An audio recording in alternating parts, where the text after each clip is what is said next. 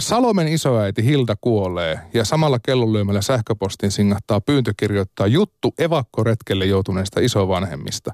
Salomen aviomies Leo painuu yhä syvemmälle verkkopelaamisen maailmaan ja luulee kommunikoivansa edesmenneen tyttöystävänsä kanssa pelin sisällä.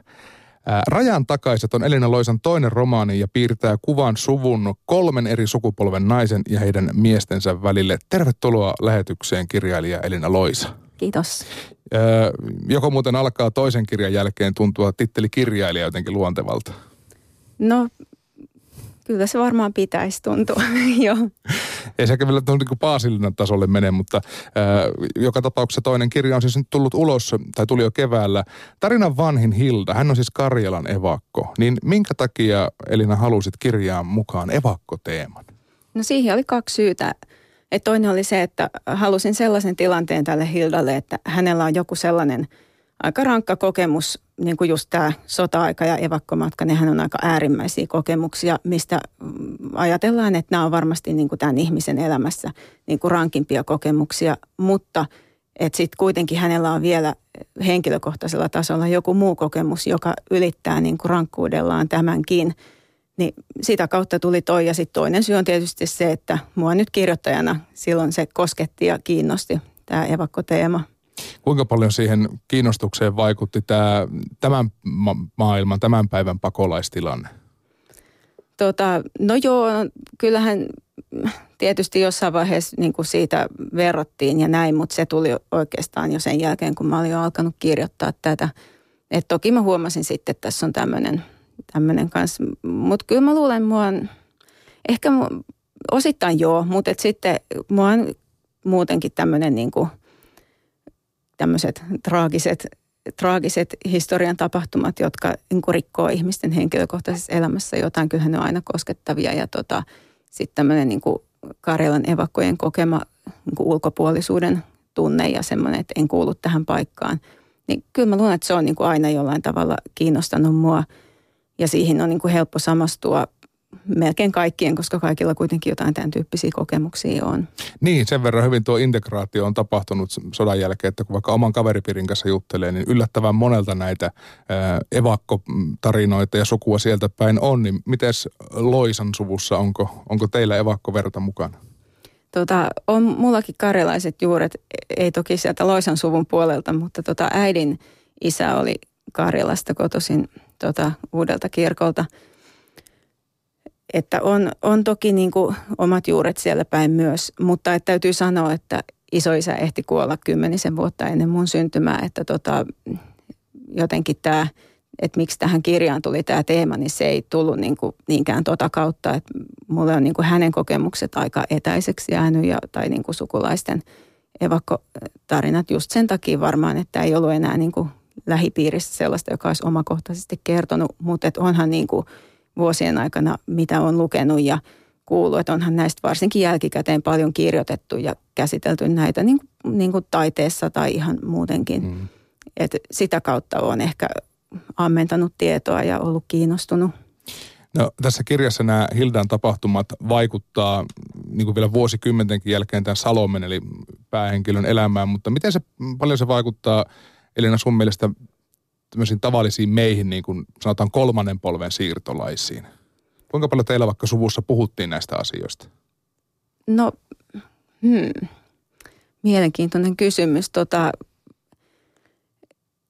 se on varmaan aika yksilöllistä, että millä tavalla vaikuttaa, koska periaatteessa, no joo, no tuossa kirjassahan Salome hirveästi kyseenalaistaa, hän kyseenalaistaa niin todella voimakkaasti kaikki tämmöiset sukupolven – avainkokemukset ja yleensä sukupolvikokemukset. Mä en ajattele niin jyrkästi kuin Salome, mutta tota, kyllä mä niin ajattelen, että toki jokaisen kokemus on aina yksilöllinen ja mm. se, että mitä ihmiset on kokenut, niin se on tuossakin ajassa vaihdellut ja mikä on vaikuttanut niin kuin kehenkin milläkin lailla. Mutta kyllähän tuota on paljon tutkittu, että, että ihmisten kokemukset voi vaikuttaa sukupolvien päähän – mutta vaikeahan sitä on enää sanoa, että mikä kokemus siellä loppujen lopuksi vaikuttaa, että ihmisillä on niin paljon muitakin, muitakin mm. kokemuksia.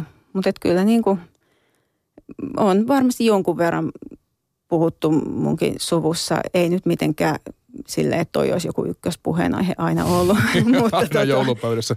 Puhutaan niin, taas evakoista. Niin, että siitä, niin kuin tavallaan ehkä ei niin paljon, mitä voisi kuvitella. Mm. Mutta to, tosin täytyy muistaa, että se oli se yksi sukuhaara ja niin kuin kerroin, niin isoisä oli kuollut jo paljon ennen mun syntymää, että siinäkin mielessä niin varmasti niin kuin muut asiat on ehkä ollut enemmän. Mutta kyllä toki, jos olisin vaikka kysellyt, niin kyllä siihen varmaan olisi vastattu, mitä on vaan osattu enää vastata. Niin ja onneksi ehkä näitä toisen maailmansodan kaltaisia sukupolvikokemuksia siitä aiheuttaa muuttoliikettä ei ihan tarvi joka sukupolvi onneksi kokeakaan. Että mm. Vertailu on siinä mielessä vaikea. Ää, onko koskaan käynyt Karjalassa? En ole käynyt. Kyllä mä ajattelen, että jossain Viipurissa olisi ihan kiinnostavaa käydä. Että, että mä en usko, että mua semmoinen matkailu henkilökohtaisesti kiinnostaa, mitä usein harrastetaan, että käydään niin kuin siellä sukulaisten vanhoilla kotitiloilla, kun mä ajattelen, että ei siellä varmaan ole muuta kuin jotkut talon perustukset mm. jossain sammalikossa tai pusikossa, että se ei niin kuin välttämättä puhuttele mua sillä lailla, mutta, et, mutta et, no Viipuri voisi olla ihan kiinnostava kohde kyllä. Se on hieno kaupunki. Ja sitten tietty, kun mä kirjoitin tuohon kirjaan, tämä Salomen isoäiti Hilda kuunteli kovasti tätä Annikki Tähden, muistatko Monrepoa, niin tietysti mun pitäisi varmaan käydä siellä Monrepon puistossa katsomassa, että, että mitä siinä nyt oikeastaan kaivattiin. Niin, niin mutta kirjailijana voi ottaa semmoisia eri vapauksia. Siinä ei sinänsä kuvata Monrepon puistoa, ei. mutta tämä laulu kuitenkin esiintyy. Joo, itse asiassa niin kuin enemmänkin tuossa ei tosiaan kauheasti kuvatakaan, vaan ne on enemmän just sitä muistoa mm. ja muistelemista ja siinä myös – tässä on tarkoituksella tiettyä semmoista epätarkkuutta just sen takia, että ne on usein niin kuin tässä kirjassa semmoista toisen ja jopa kolmannen käden tietoa. Ja sitten siinä sekä Salomen että Leon kohdalla niin puhutaan just muistamisen ja muistojen suhteesta reaalitodellisuuteen, että, että muistetaanko oikeasti asiat silleen niin kuin ne tapahtuu vai käykö niin, että, että itse asiassa muisto luodaan niin kuin nykyhetkestä käsin ja kerrotaanko siinä oikeastaan, kuvitetaanko siinä niin kuin tavallaan enemmän niin kuin nykypäivää vai sitä menneisyyttä, niin enemmänkin se tosiaan se Karjala, mistä tuossa Hildankin kohdalla puhutaan, niin se on enemmän tällaista jälkikäteen muisteltua, vähän niin kuin tosiaan eräänlaista unikuvaa. Mm, ehkä vähän myös romantisoitu. No joo, muistothan on usein semmoisia mm. jollain lailla väritettyjä. Kullattuja. Mm. Tässä kirjassa on siis äh, periaatteessa kolmen sukupolven naistarinat samasta suvusta, niin Elina Loisa, mitkä on ne, ne virheet, mitkä toistuu sukupolvesta toiseen näillä naisilla? Virheet? No niin. Mm. Jokainen periaatteessa kasvattaa ainakin lapsensa ilman isää. No jokainen kasvattaa lapsensa ilman isää. En mä tiedä, onko se varsinainen virhe, mutta se on, se on semmoinen, mikä on vaikuttanut sitten Salomen – Salomen perhekäsitykseen, kun hän, hänelle sitten on, on jotenkin hirveän, hirveän tärkeää se, että hän tekee asiat eri tavalla kuin, kuin tota Hilda ja hänen äitinsä. Et periaatteessa niin se, mitä Hilda ja äiti on tehnyt, niin, niin se ei oikeastaan liity tuohon, että siihen liittyy tämmöisiä äitien ja tyttärien välisiä, välisiä niin kuin ongelmallisia tilanteita. Mm. Et ne on itse asiassa tuossa kyllä toistunut, joo.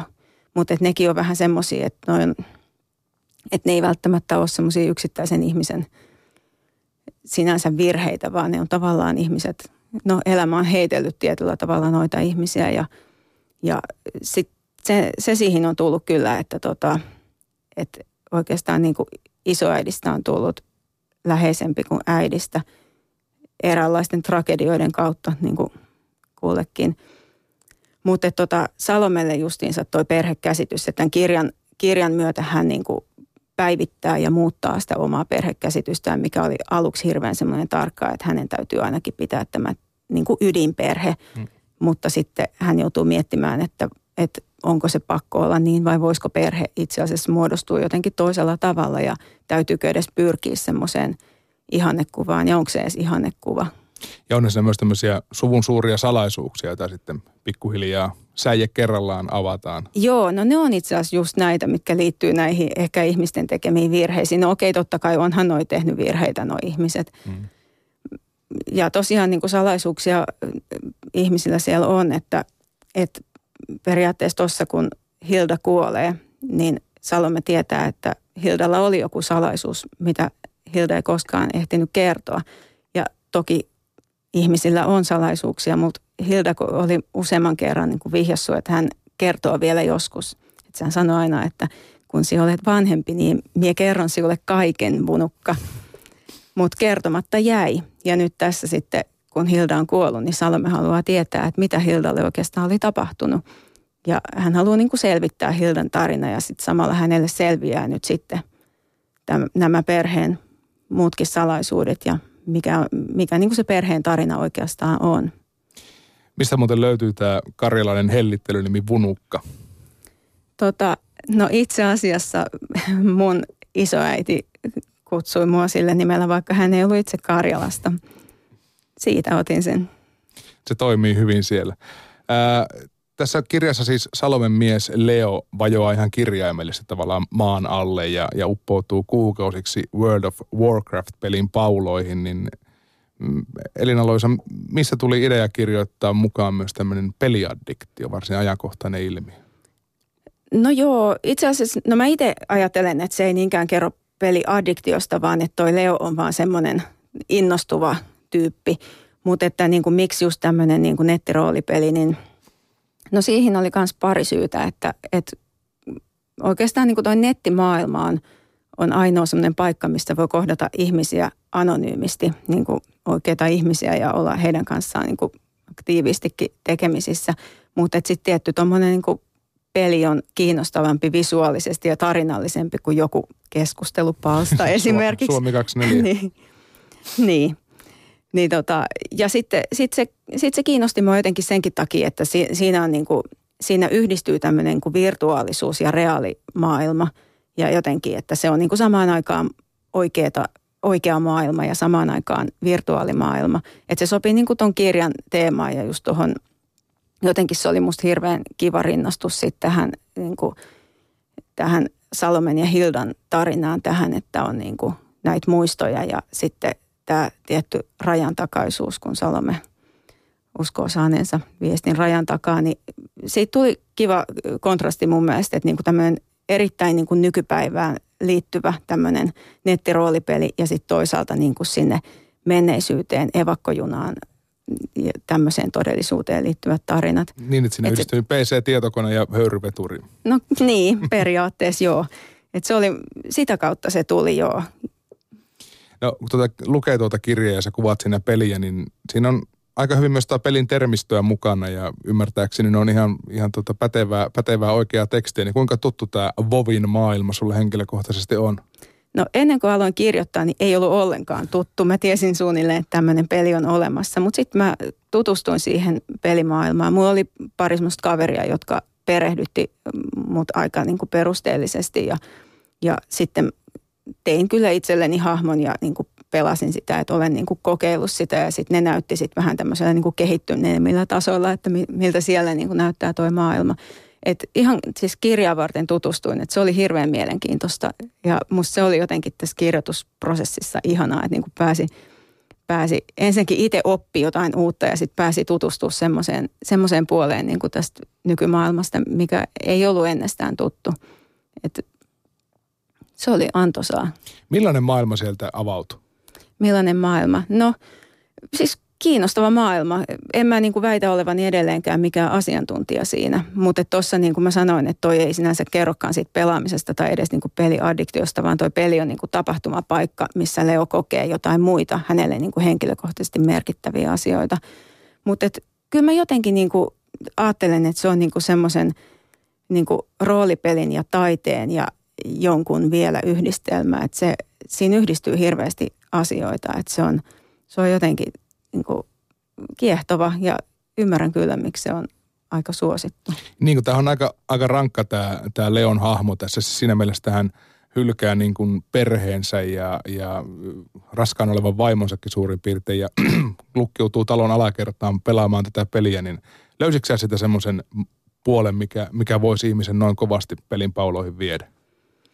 No kyllä periaatteessa, mutta en mä näe, että se on ainoastaan tuossa pelissä, että Leohan koukuttu kaikkiin. Se koukutti tuohon peliin, mutta se koukuttu myös naisiin, se koukutti terapioihin, se koukuttui niin kuin yliopistossa sivuaineisiin. Että se oli vaan semmoinen innostuva tyyppi. Mutta siis mä toivoin, kun mä kirjoitin tota, niin mä toivoin, että sitä ei luettaisi semmoisena, että nyt tässä taas moralisoidaan tätä pelaamista, kun mä en itse niin kuin ajattele, että siinä on mitään sellaista syytä moralisoida, että, tai että myöskään, niin kuin, että sitä ei nähtäisi vaan niin kuin peliaddiktion kuvauksena, vaan enemmänkin, että Leo kokee siellä jotain muuta. Että hän, niin kuin uskoo tavanensa siellä niin kuin kadottamansa, eli toisin sanoen niin kuin edesmenneen entisen rakastettunsa ja tota, hän niin kuin käsittelee sitä kautta sit niitä ongelmia, mitä hänellä on niin kuin nykyisessä elämässään. Kun hänen, siis Leo ja Salomen suhde on, he on ajautunut erilleen, että se suhde on niin kuin aika lailla loppumassa, päättymässä, niin, tota, niin Leo kokee tuolla sitten semmoisia asioita, mitkä on hänelle merkityksellisiä ja käy myös läpi niin kuin omaa menneisyyttään. No peleissä, kirjoissa, kaikissa näissä tarina on aika vahva tekijä ja monesti pääosassa, niin miten paljon tavallaan ehdit tutustua siihen pelin tarinamaailmaan, minkälainen, minkälainen aareaitta se oli? Jonkun verran kyllä ja kyllä, kyllä, se, on, kyllä se on aika, aika kiehtova, että, että varmasti, että jos niin kuin vielä syvällisemmin tutustuisi, niin sieltä löytäisi vaikka mitä, mutta että kyllä tota, kun opiskelen folkloristiikkaa, niin tota, tälleen kulttuurin tutkijan ja myös sitten kirjailijan näkökulmasta, niin kyllä mä näin siellä tosi paljon kiinnostavaa just tämän tarinan ja tämmöisen, niin kuin, että miten se keskustelee sitten, sitten muiden tarinoiden kanssa, niin kyllä tota, todella varmasti antoisa ja rikas. Niin monet sanoo, että tällä hetkellä pelimaailmassa työskentelee maailman lahjakkaimmat käsikirjoittajat. Ja mä luin Elina yhdestä vanhasta haastattelusta, että sä haluaisit jo lapsena kirjailijaksi, mutta kuitenkin äh, oot valmistunut Turun taideakatemian elokuvalinjalta. Niin miten Joo. kirjailija nyt päätyykin yhtäkkiä sitten elävän kuvan pariin? Niin, no tota, kyllä mä lapsesta asti tosiaan halusin kirjailijaksi ja kirjoitin, mä oon siitä asti suunnilleen kun on osannut kirjoittaa, niin olen kirjoittanut aina, aina jotakin. Ja tota, silloinkin, kun opiskelin sitä elokuvaa, niin kyllä mä silloinkin tämä nimenomaan kirjailijan ammatti oli mulle se ykkösvaihtoehto. Mutta no silloin, silloin nuorena kyllä kiinnostuin myös tuosta niin elokuvamaailmasta ja sitä kautta sitten päädyin sinne. Et toki sitten niin kuin sen jälkeen, kun valmistuin sieltä, niin totesin, että se ei ole mun ala. Että kyllä mulle niin kuin halusin keskittyä tähän kirjoittamiseen ja sitten mä aloitin opiskelut tuolla Helsingin yliopistossa, että opiskelen siellä folkloristiikkaa. Niin tota, ja sitten se on toinen semmoinen intohimo niin kuin tämän kirjoittamisen jälkeen. Mutta joo, siis kyllä elokuvamaailma on tietysti kiinnostava myös, mutta että, ja onhan siinä niin kuin yhtäläisyyksiä toki just ne tarinat ja, mm. ja, ja tykkään elokuvista kyllä, mutta että, mutta että mulle niin kuin se – mitä taidetta mä haluan tehdä, niin kyllä se on se, että mä haluan kirjoittaa. Koitko, että tästä elokuvakoulusta olisi jonkinlaista hyötyä ollut niin kuin tarinoiden kehittelyssä ja, ja sillä niin kuin juonen eteenpäin viemisessä niin kuin kirjoissa? No siis ei sit varmaan haittaakaan ole. Hirveätä niin, on ollut. Niin, totta. kaikki. Joo. Mä en osaa analysoida nyt sille, että, että minkälaista hyötyä, mutta kyllä varmasti on jotain. Et toki se tehdään vähän eri tavalla, mutta että antaahan se niinku näkökulmaa ja – ja että olihan siellä, siellä niin kuin se opiskeluaika silleen antoisaa ja kivaa. Oli niin kuin mukava tehdä, tehdä myös, nähdä myös se niin kuin leffa-alan, että miten siellä tehdään ja millä tavalla. Kuvitteleeko sä tarinat, kun kirjoitat, niin visuaalisesti jotenkin, että tämä talo nyt näyttää tältä ja pohjapiirustus on suurin piirtein tällainen ja... Tota, no se varmaan vähän riippuu. Se riippuu tekstistä ja se riippuu, tai siis on siinä niin sekin puoli, mutta, mutta ei se ole se ainoa puoli, että kyllähän siinä on, se on sitten myös aika vahvasti just tämä kirjoittaminen, niin teksti, teksti on siinä iso, iso tota, osa. Mutta no jossain määrin, jossain määrin, joo. Mutta se vaihtelee, se vaihtelee tosi paljon. Riippuu tekstistä ja riippuu vaikka niin kuin romaanin osasta ja näin. Mm. Niin varmaan joku tuommoinen historiakuvaus, niin se taas sitten niin kuin sytyttää enemmän – sitä visuaalista puolta, että kuvittelee sen evakkojunan ja kaikki muut tällaiset. Että. Joo, no siis tuossa mielessä kyllä joo ja joo, mä en ehkä tiedosta itse sitä niin vahvasti sitä visuaalisuutta, mutta kyllä mä itse asiassa varmasti uskon. Että Nyt kun sen sanoit, niin näinhän se Niin, joo. Mutta nimenomaan itse asiassa joo, tuo evakkojuna oli hyvä esimerkki, koska sen mä kyllä näin aika vahvasti semmoisena aika elokuvallisena näkynä päässä. Niin lähinnä niin kuin sitä kautta just, että miten niin kuin Salome, Salome niin kuin kokee ja näkee niin kuin päänsä sisällä sen, että mitä Hilda on kokenut. Tämmöinen hyvin monimutkainen henkilöltä toiselle siirtyvä Niin nimenomaan se on muisto. Se, juuri se kohta, kun sitä muisto tavallaan on niin kuin jo toisen ja kolmannen polven tuottamaa, että ei ole sitä omaa, omaa kokemusta. Joo. Öö, onko sulla vielä jonkinlaisia haaveita elokuviin liittyen? No ei muuten kuin, että toivon, että, että tulee hyviä elokuvia, joita voin mennä katsomaan. Mutta ei mulla silleen muuten, että ei sitten tiedä, haluanko joskus, joskus tehdä jotain sinne päin, mutta kyllä nyt nämä mun ammatilliset kunnianhimot niin suuntautuu enemmän just tähän kirja, kirjoittamiseen ja kirjamaailmaan. Ää, jos lapsesta asti halusit kirjailijaksi ja elokuvakoulu oli tie, tietynlainen taiteellinen syrjähyppy ei hirveän kauas, mutta kuitenkin vähän sivuun, niin millaisia tarinoita Elina Loisa sun, sun mielessä pyöri ennen, ennen tuota sun ensimmäistä kirjaa, joka julkaistiin vuonna 2010? Joo, siis kyllä niitä ehti pyöriä todella monenlaisia. Et sieltä niinku, mut siis hyvin monenlaisia. Jotkut oli aika semmoisia yhteiskunnallisia, var, varsinkin tuossa sitten vähän vanhempana. Ja sitten oli jotain, jotain semmoisia absurdeja kokeiluja ja ties mitä. Sitten tietenkin nuorempana silloin niin kirjoitti aika paljon sellaista, mikä lähti jotenkin omasta elämästä. Semmoista vähän niin kuin ihan kuin olisi niin kuin siirtänyt päiväkirjan fiktiiviseen muotoon, jotain tällaista silloin kun tosi nuorena, mutta et, mutta et kyllä mulla on yleensä niin kuin kaikessa kirjoittamisessa, niin musta tuntuu, että se tarina lähtee jostain sellaisesta, että maailmassa on joku asia, mikä jollain lailla häiritsee mua. Ja sitten se synnyttää jonkun idean, mistä se sitten lähtee se tarina. Että tämä on varmaan niissä ollut aina, aina jotenkin semmoinen yhteinen piirre. Osaatko sanoa, mikä se häiritsevä tekijä oli esimerkiksi tässä rajan takaisessa? Mm, no tota, mä voisin, ehkä mä luulen, että se häiritsevä tekijä on yleensä tämmöinen ihmisen kuolevaisuus. Siis tämä kirjaidea itse asiassa lähti semmoisesta, tai no ensimmäinen asia, mitä mä kirjoitin, oli just toi alkutilanne, mikä tässä onkin. Kirjoitin tämän siis hyvin kronologisesti.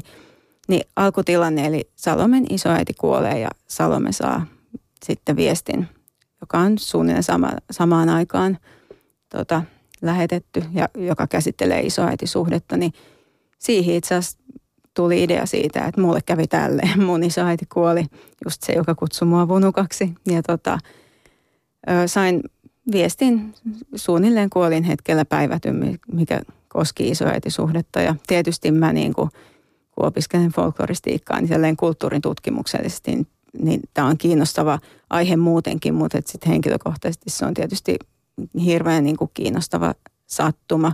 Ja sitten mä ajattelin, että mä haluan niin kuin tästä jotain kirjoittaa. Että mä lähdin sitten ensin tein niin kuin tuohon liittyvät kohtaukset ja siinä samalla niin kuin oikeastaan loin ne henkilöt ja heidän elämäntarinansa ja varsinkin nämä keskinäiset suhteet, mikä on tosi olennainen osa tässä kirjassa.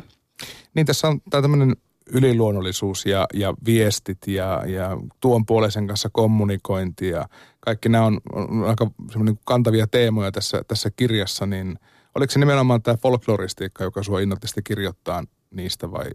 No kyllä mä luulen, että se oli toi mun henkilökohtainen oma tämmöinen kokemus. Tämmöisiä kokemuksia ihmisillä on paljon ja niitä on siellä folkloristiikassakin kyllä tutkittu. Mutta sitten ehkä niin kuin voisin kuvitella, että just tämä folkloristinen niin kuin suuntautuminen, niin vaan johtaa siihen, että on kiinnostunut tuommoisista asioista. Lähinnä niin kuin just sitä kautta, että mitä ne ihmisille merkitsee ja minkälaisen niin kuin, osan ne saa ihmisen elämässä ja mitä, mitä tapahtuu sitten, kun on joku tuommoinen kokemus niin kuin ihmisen omassa mielessä, vaikuttaako se jotenkin elämään. Niin kuin tuosta tuolla lailla niin kuin kulttuurin tutkimuksellisesti, että, että ihmisillä on näitä kokemuksia paljon ja sitten kun kysytään aina, että no uskoksa, että nämä on todellisia, niin sitten mä vastaan niihin, että no kun ihmisillä on näitä kokemuksia, että mä uskon, että niillä on se kokemus, että mm. se on silloin todellinen, että se mitä sen takana on, niin se on sitten toinen kysymys ja en mä siihen ota oikeastaan kantaa. Niin monesti ne liittyy just kuolemaan ja tämmöiseen, että lentääkö mm. lintu ikkunaan ja niin kun tässä kirjassa mietitään sitä, että miksei lintu lentänyt ikkunaan, kun isoäiti kuoli, mutta sitten tuleekin niin. pelastava sähköposti. Niin, joo, näitä on usein, että lintu, lintu lentää ikkunaan, sehän on aika yleinen tai jotain muuta vastaavaa. Mm. Jotain mm. normista poikkeavaa. Jotain normista poikkeavaa, joku niin kuin merkki, joku viesti, joku minkä voisit tulkita. Mm. Mm. Jälkeenpäin yleensä tietenkin. No jälkeenpäin tietysti. On niitä kyllä siis e, muitakin semmoisia enteitä, mitkä tulee etukäteen. Mutta en tiedä, usein toki liittyy kuolemaan tai johonkin tämmöiseen niin kuin äärimmäiseen. Toki tuossa on se, että, että ihmiset haluaa saada jotain, ihmiset haluaa saada viestejä, ihmiset haluaa saada selityksiä. Ja tietysti niin kuin, onhan noin niin ehkä vähän tärkeämpiä asioita tuommoiset, että jos joku on kuollut kuin se, että joku tämmöinen arkisempi, triviaali asia, että jos siitä tulee joku merkki, niin ei sitä välttämättä huomaakaan. Pääsin vartin aikaisemmin töistä, saitko merkin? Niin, aivan. Puheen iltapäivässä vieraana siis kirjailija Elina Loisa. Sun molemmissa kirjoissa sekä julkeissa että tässä rajan takaisessa, niin päähenkilöt elää aina niin kuin siis pikkusen yhteiskunnan normien ulkopuolella. Julkeissa vähän enemmänkin, mutta kuitenkin aina vähän siinä sivussa. Niin millaisen maaston se kirjailijalle antaa, kun kirjoittaa vähän normista poikkeavista ihmisistä?